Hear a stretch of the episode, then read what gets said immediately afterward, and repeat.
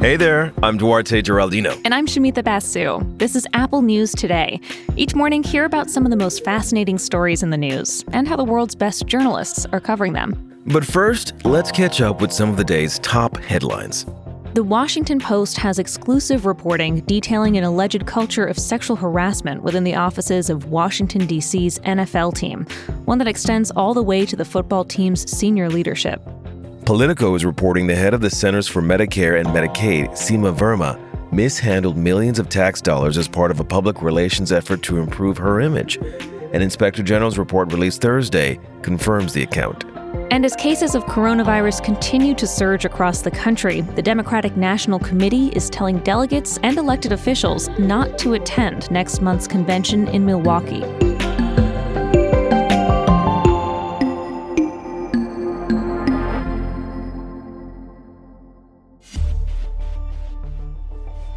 Two big announcements this week highlight stark differences in the way President Trump and former Vice President Joe Biden approach the environment. Joe Biden gave a speech in which he said that the core of his economic agenda is a hard left crusade against American energy. He wants to kill American energy. When Donald Trump thinks about climate change, the only word he can muster is hoax. When I think about climate change, the word I think of is jobs. Biden introduced a $2 trillion clean environment plan, which would be spent over four years. And the plan is wide ranging and includes things like eliminating carbon emissions from the power grid by 2035 and devoting federal money to support minority communities impacted by climate change. Biden says his proposal will also create millions of union jobs through new technology and infrastructure overhauls. Trump is taking a very different approach compared to Biden.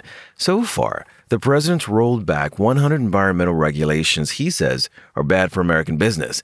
And this week, he weakened the National Environmental Policy Act, which, by the way, is a Nixon era law that requires the U.S. government to consider the environmental impact of any major federal project or activity before granting it approval. Yeah, the Wall Street Journal analyzes both candidates' positions on the environment. See, Biden worked with Bernie Sanders and other progressive leaders on his plan. And Duarte, at least strategically, forging this alliance might help to appeal to the young, energetic, left leaning wing of the Democratic Party. But the one issue where Biden's not moved to the left is fracking. While he says that he would ban fracking on federal land, he wouldn't go so far as to say he'd ban it altogether. And considering how important fracking is for voters in energy producing states like Pennsylvania, Biden might not want to alienate anyone from those crucial swing states. Trump, on the other hand, well, he's speaking right to his base. The president came in with a deregulatory agenda. He stuck to it, and he's hoping people in his base feel confident about their bank accounts come election day. And as far as he's concerned, the proof is going to be in your pocket. One energy analyst told the Wall Street Journal Trump isn't competing for hearts and minds, he's aiming for wallets and margins. It has been a strange week for the nation's leading infectious disease specialist. At the beginning of the pandemic, you often saw Dr. Anthony Fauci right by the president's side. Well, times have changed for Dr. Fauci. This week, a top Trump advisor shared a cartoon mocking him. And the president's trade advisor, Peter Navarro, wrote an op ed in USA Today this week saying Fauci has been wrong on just about everything. Now, the paper has since added a note to that op ed saying that several points Navarro made were misleading or lacked context.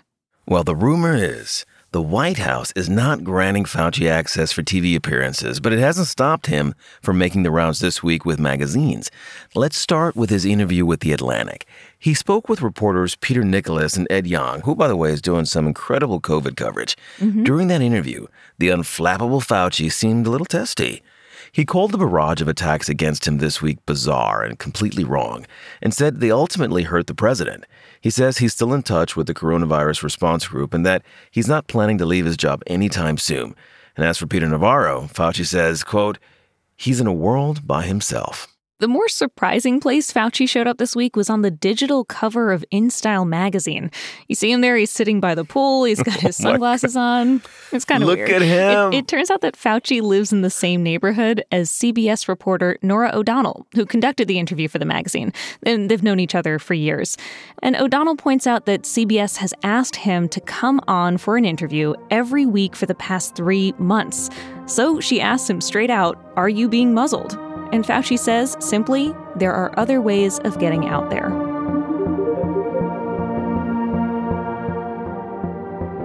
Last year's college admissions scandal showed us all just how far America's wealthiest parents, like celebrities Lori Loughlin and Felicity Huffman, will go to ensure their kids get into prestigious schools. But if you thought that was bad, the LA Times sheds light on a story that makes Aunt Becky's admitted fraud look quaint by comparison. Yes, this reporting comes from Pulitzer Prize winners Harriet Ryan and Matt Hamilton. It's a story about a Qatari royal and a California university. Sheikh Khalifa bin Hamad bin Khalifa Al Thani is a wealthy member of the Qatari royal family. And what the LA Times' investigation reveals is that Al Thani may not have really attended classes or done any schoolwork. Instead, they report he supposedly relied on a group of fixers to do all the work for him. The writers describe Al Thani as living the California dream.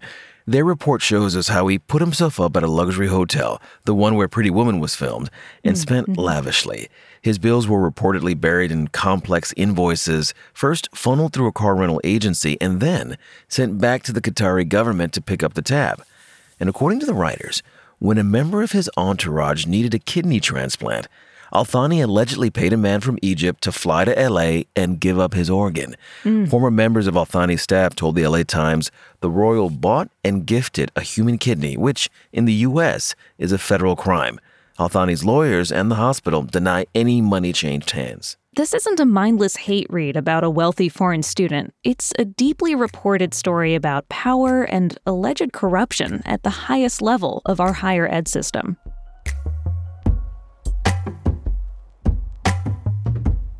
One last story we'll leave you with today. The US Mint has slowed the production of new coins due to the coronavirus. And over at NPR's Planet Money, they say it's a good time to revisit a long standing debate over whether it's time we kill the penny. Oh, that poor little coin. Planet Money has a brief history of the long campaign to retire the penny. And if you listen to the episode, it starts with a little experiment. They put a penny on the sidewalk in New York. This was pre COVID 19, by the way.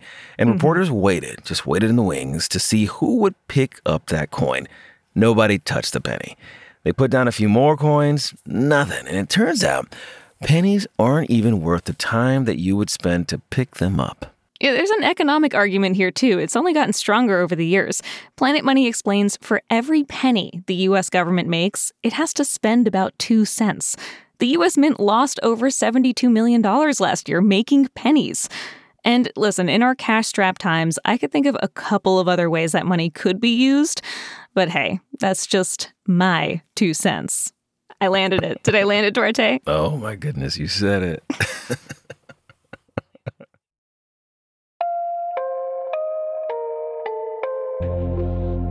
You can find all these stories and more in the Apple News app. And while you're there, check out our latest feature, Audio Stories.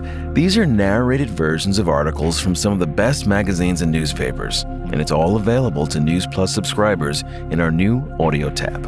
One of our favorite stories from the week is from Tyler Perry. He talks about his son and his hopes for the nation's future. The level of racism and brutality that George Floyd faced is something that we as black people know all too well. When I saw that video, I had so many raw, guttural emotions. I felt for him and his family. I felt for all of us as black people. I felt for my five year old son. It's such a powerful essay from People magazine and part of a bigger collection of stories handpicked by the nation's top magazine editors. Because great journalism deserves to be seen and heard. Have a great weekend, and we'll talk with you again on Monday.